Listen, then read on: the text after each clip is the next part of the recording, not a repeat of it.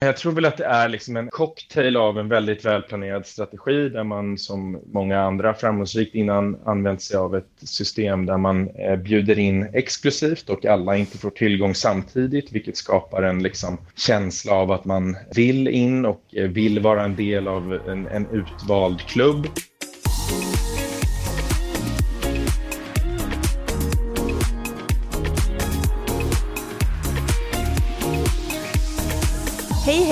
Hallå! Välkomna till Insiktspodden. Välkomna hit. Clubhouse edition. Ja, Clubhouse edition. Ja. Det här blir lite annorlunda insiktsavsnitt då eftersom vi ska prata om Clubhouse och då tänkte vi såklart, såklart vi tänkte såklart göra det på Clubhouse. Vi har förstått att det är lite, nej det är inte jättecoolt att göra så. Men, ja. men, men vi ville testa helt enkelt och det, ja. det gjorde vi. Ja, ehm. och jag heter Jasmine Winberg och jobbar på Resumé. Jag heter Amanda Törner och gör också det. Och nu kommer vi att eh, direkt kliva in då i hur det lät i rummet på Clubhouse mm. där diskussionen och podden spelades in tillsammans med vår gäst Kasper Törnblom, partner på kommunikationsbyrån 500. Hej. Hej. Ja, precis. Ja. Jag var i ett annat samtal som var faktiskt underbart. Hoppas det här samtalet blir lika underbart. Vad ja, vi får väl se. Jag såg att du var inne något. Vad var det? Men jag såg ingen rubrik eller så. Nej, det var egentligen ett sånt planlöst samtal som är kanske det fina som är, du vet, när man pratar med vänner och så kommer man in på saker som efter ett tag blir intressanta. Så vi pratade alltifrån eh, corona till eh, liksom eh, den kanske protestantistiska synen på eh, skam och så vidare. Oj, oj, oj. Kopplat till Clubhouse. Ja, det var mysigt. Så brett kan det vara här alltså då? Alltså för oss är det här en väldig testgrej just nu för att vi har inte gjort det här tidigare. Nej, och vi tänkte spela in hela podden här helt ja. enkelt så det blir väldigt meta. Ja, men vi får se hur det, hur det går. Om vi ska prata lite om våra egna erfarenheter av Clubhouse innan mm. vi bjuder in Kasper. Mm. Amanda, kan inte du berätta lite om, om dem hittills? Ja men absolut, de är inte så många då men alltså jag skulle ändå sammanfatta den som eh, ganska så panikartad. Alltså jag tycker i alla fall att det är lite skrämmande får jag erkänna att testa nya plattformar. Jag är inte en sån här early adopter. Lite skamligt kanske som journalist men, eh, men så är det och vi blev ju otroligt, eh, otroligt stressade Jasmine, eller hur? Ja, alltså jag fick stänga ner appen i panik flera mm. gånger och eh, efter att jag då hade råkat klicka mig in i rum som eh, tror du inte på eh, monogami ja. och så vidare. Jag har ju en relation så det kändes lite jobbigt. Stressigt då när folk får en pushnotis om att Jasmine just nu pratar om det. Exakt, ja. Mm. att eh, det ser ut som att jag var där också fast jag stängde ner rummet så det mm. kändes lite, lite halvjobbigt. Och jag gick enkelt. in i ett rum om eh, ämnet öl och jag dricker inte ens öl. Jag tror också det var en liten sån här um, irländsk flagga bredvid så jag antar att det var irländskt öl då.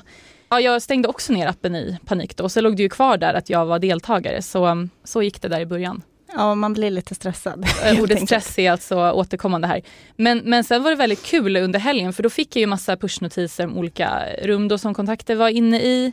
De heter ju ganska roliga grejer. Nu såg vi något här nyligen, Jasmine, vad var det? I swallowed a bitcoin, should I go to hospital? Exakt, ja. ja. Och sen uh, Sean Banan har varit ett ämne det, och sådär. Det är också mm. ett ämne. Ja. ja, men en person som förekom väldigt mycket i alla fall i de här pushnotiserna var ju Kasper Törnblom. Det är därför vi, vi ville bjuda in dig här eh, den här veckan i podden. Välkommen Kasper. Tack, vilken fruktansvärd skam. Men... Varför då? Varför tycker Nej. du det är skamligt? Ja, men det är väl eh, som med allting som man liksom ägnar väldigt mycket tid åt, att det kanske inte bara är odelat positiva känslor, det är också någon form av känsla av att man framför på den här plattformen är lite liksom utlämnad och har tagit på sig en hatt från början kanske mer av misstag, men sen får man väl skylla sig själv om man skriver en krönika. Den blev väldigt eh, läst på vår sajt i alla fall. Det finns ett intresse kan man ju ändå konstatera. Men du, har du hunnit med något annat i helgen än att bara hänga här? Jag har faktiskt hunnit med extremt mycket och i helgen var jag liksom inne begränsat av tiden. Mm, för att jag mm. då försökte återgå till det vanliga livet. Eh, jag skulle säga att det är liksom snarare ett problem nu när det konstant schemaläggs samtal som man ändå vill ta del av eh, under arbetstid och sen på kvällar. För att mm. eh, det blir lite svårt att få tid till att inte göra någonting helt plötsligt. Ja, just det. Du skrev ju som sagt den här krönikan och du, du frågade dig om Clubhouse är helvetet på jorden eller framtidens stora sociala nätverk. Nu bara här efter helgen, har du, liksom, har du kommit fram till någonting där? Ja, men att det kanske verkar bli båda. Alltså, och den slutsatsen som man då eh, kommer till är väl ungefär att så här, just det, det kommer bara tyvärr vara en återspegling av resten av världen. Mm. Och eh, resten av världen är kanske inte ett stort socialt nätverk, eller så är det i och för sig exakt det det är. Och det är också helvetet på jorden. Det händer ju någonting när samtliga människor för första gången ges en liksom, eh, en eh, audiell plattform eller någon form av egen podcast och som bara kan pågå och attrahera publik på ett ganska lätt sätt eftersom att det finns någon form av sån nybyggarglädje på appen där liksom alla vill in och kika i alla rum och springa mellan de här rummen. Mm. Du har ju pratat i eh, SVT eh, Morgonsoffan och eh, i radio också. Eh, vilken fråga har du, har du inte fått som du vill ha om Clubhouse? Morgonstudion måste jag ju då eh, rätta där eftersom de har ingen soffa. Det är ingen Nej, det, soffa det är ingen soffa. Det är, det är mycket väldigt... modernare än så nu. Sterila möbler. Mm. Mm. Eh, nej, men så här, jag är väl eh, kanske generellt sett trött på att så förklara vad Clubhouse är eftersom att man också känner sig som en eh, liksom boomer till slut när man efter ett par veckor ska fortsätta berätta ungefär om vad Facebook är för massa människor och det blir mm. den typen av frågor man får. Kanske mer intresserad av eh, liksom, de olika dynamikerna som händer på plattformen och eh, vad det här gör med både det politiska samtalet men också med eh, liksom, andra typer av samtal som många människor i vanliga fall kanske inte tar del av eller eh, missar. Förmodligen mm. ofta medvetet men även omedvetet. Just det. Vad gör det med dynamiken då? Ja, det beror väl lite på vilka man tittar på, men en liksom, dynamik som händer är ju förstås att det här blir någon form av eh, liksom, stort showcase av människors sociala nätverk och status delvis eftersom att eh, de har lagt in den här hemska funktionen att man ser då vem som har bjudit in personen så mm. att man mm. kan där i ticka in någon liten eh, box ifall man då har bra sådana personer. Även då till exempel, vilka är det som pratar, vilka är de pratar med, eh, varför känner de varandra och så vidare. Det blottlägger ju den liksom sociala infrastrukturen som jag tror varit eh, dold för ganska många. Och det är nog både positivt och negativt. Mm. Men det finns ju såklart eh, någonting liksom, eh, liksom ångest och skamrelaterat till den här eh, liksom coolhetskänslan jag tror många människor känner. För det är ju också väldigt spännande att prata med massa människor man kanske inte vanligtvis får chans att prata med eller ta del av samtal med personer man bara har sett på tv eller varit eh, liksom eh, mm. läst och varit fan av och så vidare. Så det finns ju en, en liksom inbyggd narcissistisk lockelse i formatets grundkoncept och eh, det får man väl säga att de lyckats oerhört väl med. Verkligen. Är alla som hittills eh, befinner sig på Clubhouse narcissister? Kan man, kan man dra det så? Nej, det tror jag verkligen inte. Och jag tror att så här, det kanske också är det som är problemet, att folk blir eh, liksom omedvetna narcissister till, till viss del. För att jag tror att de flesta ändå kanske upplever liksom någon form av lite så eh, liksom pulspåslag när man ska upp och prata och så helt plötsligt är det människor i publiken och man är kanske inte alls van att prata inför folk och framförallt är man inte van att prata eh, inför folk om saker som inte handlar om någonting ibland. Men sen så eh, kanske det går bra och så får man bekräftelse och då tror jag att det är djupt mänskligt att känna att man gillar det och att man vill liksom ha mer av det som då mm. eh, lockar in en djupare i den här fällan. Vilken har varit den mest intressanta diskussionen eller rummet som du tagit del i de här senaste dagarna? Då? jag har varit i ganska många intressanta rum. Det är ju verkligen den andra sidan av det här, att det kommer liksom väldigt mycket bra eh, grejer också av det, för att folk är duktiga på att titta på koncept och på att ha samtal. Så att en kille som heter Artur Bageri hade förra veckan och även nu på onsdag ett samtal om psykisk ohälsa bland rasifierade som jag tycker var väldigt bra och liksom eh, gav många insikter som man kanske inte hade innan. Nora och Morgan är två profiler som har Bachelor Bachelorette-rummet som är liksom en form av dating-show som är eh, väldigt spännande format som också blivit väldigt stort. Igår eh, mm, så var det ju ytterligare ett liksom jättestort, jag tror att det var den, den största eh, gruppen eller rummet på Clubhouse, på svenska Clubhouse hittills som hette Divideringar Part två, Knas i orten, där Hanif Bali, eh, bland annat, och Noria Manouch från Moderaterna var och svarade på frågor från personer som angrep dem ganska kraftigt och framförallt Hanif då för hans retorik och så vidare. Och det är ju ett typ av samtal som man inte ser eller tar del av annars. Ja, just det. Vilka varumärken har du sett då på Clubhouse? Ja, finns det några här än? Ja, det är väl mediehusen som börjar trilla in än så länge. Eh, Expressen Kultur såg jag har startat ett eget konto. Jag såg att en tysk PR-byrå eh, i Tyskland eh, har också ett konto och även Ready Site har ett konto. Bortsett från det har jag inte sett jättemånga och det blir väl också en spännande utmaning där just att ett varumärke ska finnas och representeras på en plattform men då genom en röst. Alltså det gör man ju såklart ganska ofta i intervjuer och i andra typer av mediala sammanhang men kanske inte lika ofta på ett socialt nätverk att man helt öppet och oförberett behöver kunna stå till svars för saker men också eh, har ganska mycket som står på spel. Så att det kommer bli en spännande utveckling tror jag hur liksom, varumärken väljer att hantera det här och eh, det kan väl säkert bli en ganska eventuell intäktsström av krishantering för oss på Clubhouse helt enkelt. Och det vore mm. ju väldigt spännande att eh, ta sig an. Just det. Men alltså givet det här som du var inne på nu, tror du att varumärken kommer våga sig hit då? Alltså vi tänker de här stora globala varumärkena som man aldrig får tag på någonsin, någon fråga i princip. Ja, men det tror jag. Alltså, det, jag tror att man kommer se olika typer av varumärken. Dels de här varumärkena som kanske eh, i Sverige liksom karaktäriseras kanske något trött nu då, men av liksom Oatly som ska vara lite radikala och transparenta och öppna och alltid vara tillgängliga, att de kanske har en typ av strategi medan man ser att större företag som eh, kanske Klarna, där Sebastian ju driver en ganska hård eh, ton liksom, eh, mot vissa journalisters granskningar och så vidare på Twitter, kanske också kommer ha eh, ett konto men då såklart moderera ganska hårt vilka som får prata för att det ska man ju komma ihåg att funktionen finns att eh, själv bestämma över vilka som får utrymme och vilka typer av personer man vill gästas av. Så det kan ju vara ett väldigt kontrollerat eh, format. Och då kanske man inte ramlar in i den typen av rum där man riskerar att liksom bli liksom called out eller att någon mm. säger att ah, nu är de här så de kan väl göra det. För att det kan såklart bli stor skada varför man inte väljer att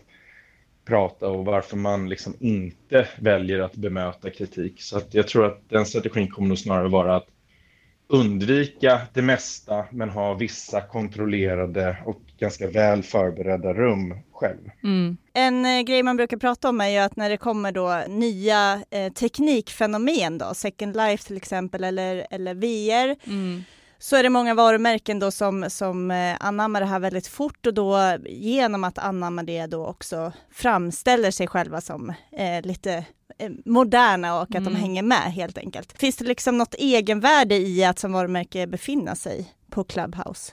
Ja, men det kan ju finnas stora egenvärden. Alltså jag menar, som ni är inne på i alla typer av nya plattformar, om man är tidigt på plats och etablerar sig, även om man är en, eh, kanske en sån random och vanlig människa som jag är, så kan man liksom eh, plötsligt få eh, följare för att det finns kanske inte så mycket annat att följa. Och det där kan ju gälla samma ifall man är framgångsrik som företag, att man etablerar sig tidigt, man får en kanske oväntat stor publik som man hade haft svårt att nå annars och man kan ha intressanta samtal samtal om sånt som ligger nära ens värderingar till exempel som kanske annars är svårt att kommunicera i mer liksom klassisk kommunikation. Och jag menar det där är ju ett, ett arbete när man jobbar som liksom, eh, kommunikationskonsult eller PR-konsult så, så finns det ju ofta väldigt mycket i företag och varumärken liksom eh, bakom eller liksom under huven som man skulle vilja prata om men som man kanske inte heller ges utrymme att prata om i media. Och det är ju mm. förstås begripligt för att man måste göra en journalistisk bedömning om det är liksom intressant och relevant och det tycker jag är otroligt tur att det ser ut så. Men då kan det ju också komma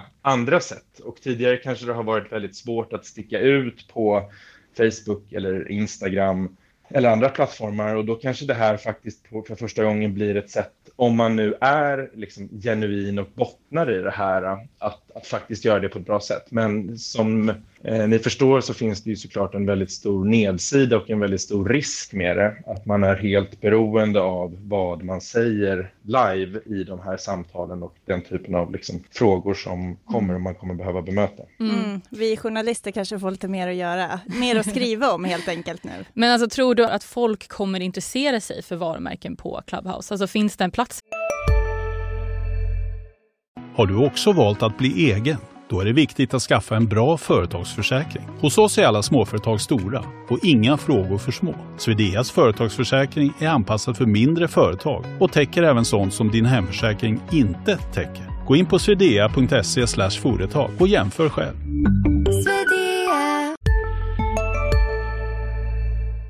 För varumärken där? Det tror jag eh, kommer vara dubbelt. Alltså jag tror att i grunden så ska inte varumärken in och fördärva en plattform som fortfarande är liksom eh, rolig och drivs av individer och kreatörer och så vidare. Mm. Man ska liksom inte stampa in och tro att man ska liksom börja sälja eller försöka profilera sig. Jag tror att det kommer finnas väldigt stor risk med det, men jag tror också att man på sikt kommer kunna göra det på ett sätt som också är smart och känns äkta. Men vi ser ju också att det börjar ju komma liksom flera stora eh, rum och grupper grupper på Clubhouse där vi ser att The Swedish Beauty Society är jätteduktiga och framgångsrika som pratar om liksom, skönhet och liksom hudvård och så vidare. Och jag tror inte att det ligger allt för långt bort i tiden att eh, ett varumärke kanske går in och möjliggör att de ska kunna fortsätta lägga mycket tid på det här och det vill säga sponsra, mm, sponsra det och då nå ut på det sättet.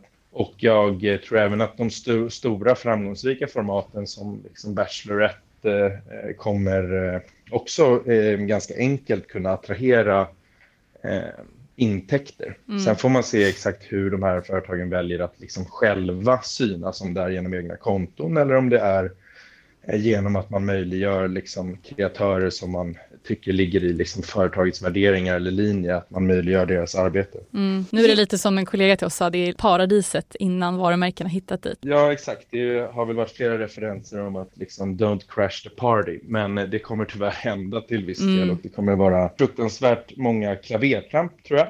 Och, eh, väldigt eh, svårt för många att navigera i det här för det kommer krävas en sån extrem lyhördhet till liksom den aktuella tonaliteten. Man mm. behöver inte bara vara medveten om liksom sin egen bransch eller nisch längre utan också allt det här som kan spilla över i rummen som kanske annars inte skulle göra det på ett branschevent eller i en branschtidning eller i liksom ens kommunikation som mest når dem man, man riktar in den på än så länge så kan det ju liksom, ifall något händer i ett rum så kan det ju snabbt komma hundra eller tusentals andra personer som kanske hatar det här varumärket in i det rummet. Så det. det. kommer man då behöva förhålla sig till. Givet att eh, man bara har en viss tid av dygnet till mediekonsumtion, vilka plattformar tror du liksom kommer att konkurreras ut om Clubhouse fortsätter växa på sikt?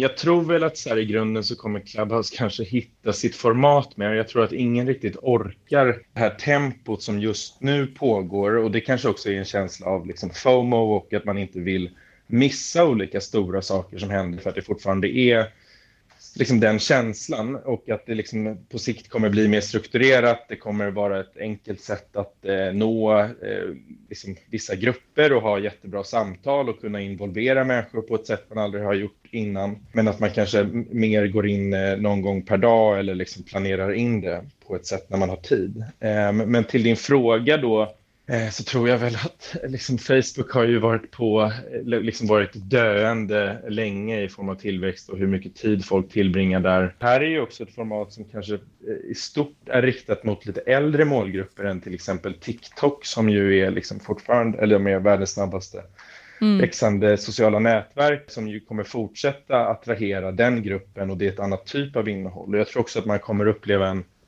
trötthet på att lyssna på så och konsumera så extremt mycket ljud och röster. Då kommer det nog kännas lite helt plötsligt som att gå på spa när man eh, liksom scrollar runt på Instagram. Det som man kände så fruktansvärt påträngande och konstant är helt plötsligt bara envägskommunikation där man liksom kan så, eh, ja, som mest välja att lajka eller kommentera men inte behöver liksom höra alla de här personerna på bilderna och filmerna eh, skrika. Mm. Det har ju verkligen blivit en sjuk eh, hype kring Clubhouse här bara senaste veckorna. Men den har ju faktiskt funnits eh, länge så. Men om jag förstått det rätt så var det mm. bara några tusen användare innan jul om jag har läst rätt. Men alltså mm. vad, vad, tror du, liksom, vad är mekanismerna bakom en sån här hype? Varför har det exploderat nu? Både vad gäller liksom antal användare och föremål för debatt. Vad hände?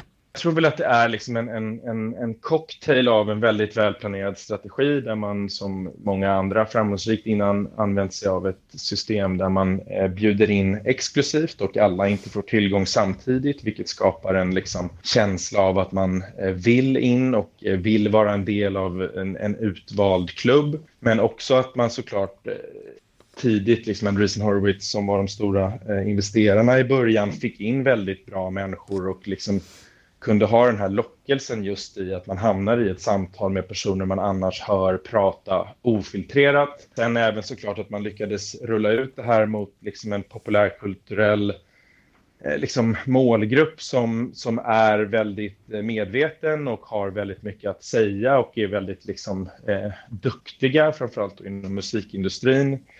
Du var inne på det här lite tidigare också om att liksom, när en plattform får ett sånt här otroligt starkt genomslag så blottas ju även de kanske potentiellt problematiska aspekterna av det också eh, ganska snabbt.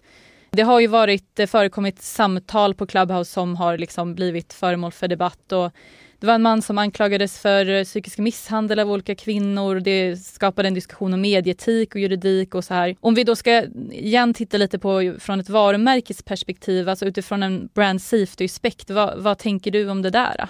Vilken del av det menar du då? Nej, men jag tänker att, att det är en fortfarande ganska ny plattform. Saker och ting kanske inte har satt sig än. Vi såg som sagt diskussioner som blev problematiska. Ska varumärken avvakta lite? Ja, alltså så här, som jag sa innan så tror jag att eh, varumärken ska nog hålla sig långt borta ifall man inte har en liksom ett extremt tydligt syfte och idé och förstår målgruppen och tonaliteten som eh, finns här. För att det, risken för liksom klavertramp eller att saker spårar ur bortom ens kontroll skulle jag säga är väldigt stor. Mm. Ehm, men sen finns ju, som vi var inne på innan, den här andra delen där man kan ha väldigt modererade samtal och väldigt liksom eh, bestämma själva vilka som ska prata och där har vi ju sett flera nyhetsmedier anordnar den typen av samtal. Men just som stora företag finns det ju såklart eh, jättestora risker i att vara tidigt ute på ett medium som man kanske själv inte behärskar eller förstår eh, fullt ut. Så jag tror att man kommer behöva eh, lyssna väldigt noga, dels på eh, målgruppen och liksom förstå eh, ja, men liksom plattformen och vad det är som händer på den. Och om man inte eh, gör det själva så Eh, får jag väl eh, sälja in mig själv och andra som personer som kanske kan eh, hjälpa till att lotsa i det här. Men mm. jag tror som sagt i grunden att eh, det finns liksom, eh, risker med, med att, att varumärken kommer hit och att man missar den tonaliteten och att det kommer inte tas emot särskilt bra ifall man inte är noggrann med det. Mm om vi blickar lite framåt då, vad tror du krävs då för, för att eh, Clubhouse ska liksom fortsätta växa och, och bli ett etablerat, mer etablerat än idag, ska säga, socialt medie framåt? Än så länge får man ju väl säga att så här, det, det, är liksom till stor del en, en del av den kanske delvis de mediala medelklassen liksom i, i storstäderna som är här än så länge utöver den gruppen då inom kanske musikindustrin bland annat som var här tidigt. Och jag tror att det kommer ju fortsätta rullas ut nu när allt fler och liksom, eh, har inbjudningar och man bjuder in liksom i ytterkanten av sina umgängen vilket ju gör att det kommer öka väldigt kraftigt den kommande tiden. Men sen så tror jag, precis som jag skrev eh, i min krönika i, förra veckan, att Eh, det kommer liksom krävas en växelverkan av att det också finns någonting att hämta hem i de här samtalen, att man faktiskt lär sig någonting och att det är intressant och att det är bra personer och att det är väl modererat och strukturerat. Och sen den andra delen då som jag kallade det väl eh, vuxen clubhouse och kanske mer då ungdomsclubhouse, att den andra delen eh, gör precis tvärtom, eller det vill säga har också jättebra format och så vidare, men tar det kanske inte på lika stort allvar och eh, liksom är, är liksom nöjesdrivna samt såklart kan ta de här samtalen som, som vuxenklubbas kanske inte riktigt kan ta, som rör unga eh, och olika typer av problem och frågor som är liksom, ligger dem nära hjärtat och i deras vardag. Mm. Om ett år, kommer du vara kvar på Clubhouse då tror du? Eh, jag tänkte säga, jag hoppas inte eftersom jag redan är utbränd. Eh, jag hoppas att jag gör någonting annat. Men eh, sanningen är väl kanske snarare den att man, som jag var inne på, kommer vara här ibland när det händer något. Men jag har Mm. liksom svårt att se egentligen att det skulle försvinna helt när nu också så många kommer investera ganska mycket tid och liksom kraft i någonting. Det blir ju alltid svårare att då helt strunta i det när man har lagt ner och liksom eh, committat väldigt mycket eh, till någonting. Mm. Men jag tror inte att eh, beteendet kommer att se ut eh, som det gör nu där folk har fått så 40-50 procent ökad skärmtid för att de nu är liksom på Clubhouse fem timmar per dag. Jag tror jag såg, la inte du upp någonting om din ökade skärmtid någonstans? Instagram Ja, kanske? Ja. Eh, exakt. Och det var väl ytterligare en del av min, eh, min, Din min, min stora skam. Vad låg den på, ökade skärmtiden? Ja, det låg väl nu på nära 10 timmar per dag, vilket Jävlar. kanske är lite väl mycket. Och framförallt så ska man hinna jobba Just det, jobba ja. 8-9 timmar och då är Mm. inte jättemånga timmar kvar att sova. Så att jag känner mig bränd i huvudet. Du är bränd. Men tack för att ni bjöd in mig. Men du kan inte du bara ge oss något råd? då? För vi, eh, som vi pratade om här i början, vi är ju faktiskt väldigt gröna på det här. Det är vi många som är säkert. Men vad skulle vara ditt bästa råd till oss om vi nu vill fortsätta använda Clubhouse på ett bra sätt framöver?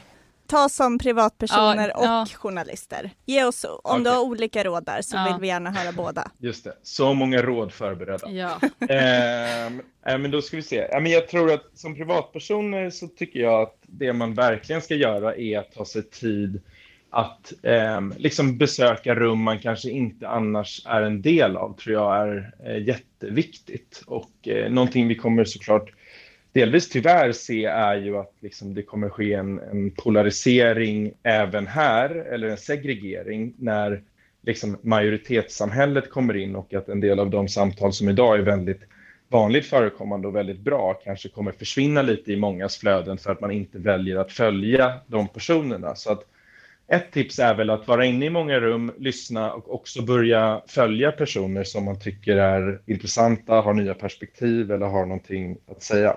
Som journalister så är det väl en, en, eh, en jätteutmaning i att liksom navigera kring eh, eh vad som är liksom bedömningsgrund för någon form av liksom journalistiskt innehåll och så vidare. Men jag skulle väl också säga där att så här, ta chansen att ha dels samtal som man kanske har svårt att få till annars för att en stor charm med det är trots allt att väldigt många personer liksom ramlar in i rum och man kanske kan få upp dem på scen och att folk verkar ägna väldigt mycket tid åt den här appen just nu och framförallt personer som har väldigt ont om tid annars. Vi ser ju många Mm. chefredaktörer spendera väldigt många timmar per dygn här och så vidare.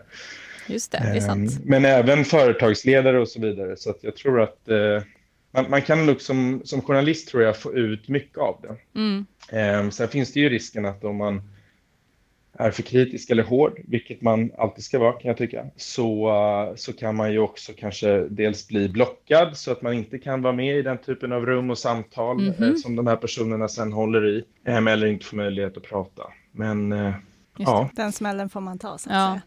Det får man ta. Men du, vi ska inte bidra mer till din utbrändhet. Ehm, vi är jätteglada över att Ja. du ville gästa oss här. Verkligen, och vi har, antecknat, eh, vi har antecknat råden här nu. Får se om vi vågar eh, använda det här mer nu, Jasmin. Mm. Nej, det var nog inte så farligt och framförallt så tycker jag att väldigt mycket kanske eh, för fler, framförallt för mig, bör handla om att lyssna mycket också och kanske inte bara eh, prata i massa rum. Nej, Jag skulle säga att jag lyssnar faktiskt till 95 procent.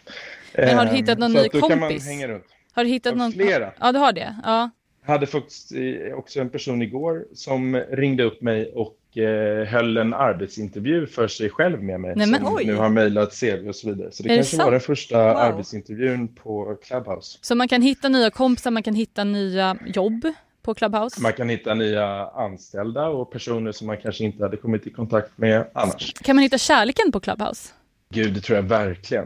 Um, Vänner, det blir jobb, väl lite som kärleken. Love is blind, tänker jag. Mm. Att man bara kommer lyssna på någon som man tycker är jättehärlig. Och på Mm. det sättet så Det är fint. är det ju också ett väldigt ofiltrerad version av människor. För man blir helt beroende av vad folk faktiskt har att säga och Mm. inte bara vad man kan formulera i text när man har lite tid på sig eller lägga upp för bilder. Och Just det, inte så bildbaserat heller. Nej men det är, ja Nej. Så verkligen. ha många, många lättsamma och roliga och inte så allvarliga samtal också. Det tror Ja. jag kommer behövas för att inte dränera folk. Just det. Mm. Tack så jättemycket. Det får nog faktiskt bli sista orden här idag. Ja, tusen tack. Vi har ju faktiskt haft ganska många lyssnare här nu ser det ut som. Det trodde vi Ja. inte. Ja, ja, men väldigt kul i alla fall för oss att testa på. Vi får se om det här kanske blir en eh, återkommande grej för Ja, Insiktspodden. vi får se. Om det finns Vi intresse får väl så... se hur uselt ljudet blev, men det kanske Nej, jag tror det blev ganska bra faktiskt. Mm. Vår Vi producent ju- verkar se, se nöjd ut här. Ja. Det såg ut som att det var en raised hand här, men nu försvann den. Och som sagt, eh, till framtiden så är det väl en utmärkt plattform att just utnyttja den delen att man Exakt. faktiskt kan få in fler Mm. Ja. röster och i publiken. Precis. Verkligen. Men Det bra vi- första test. Ja, tar vi vi är nöjda. Ja men vad fint. Men du, har det superbra och så hörs vi och eh, tack igen. Ja, tusen tack. Ja, Samma. Ha det bra. Hej. Hej då Hej. allihopa!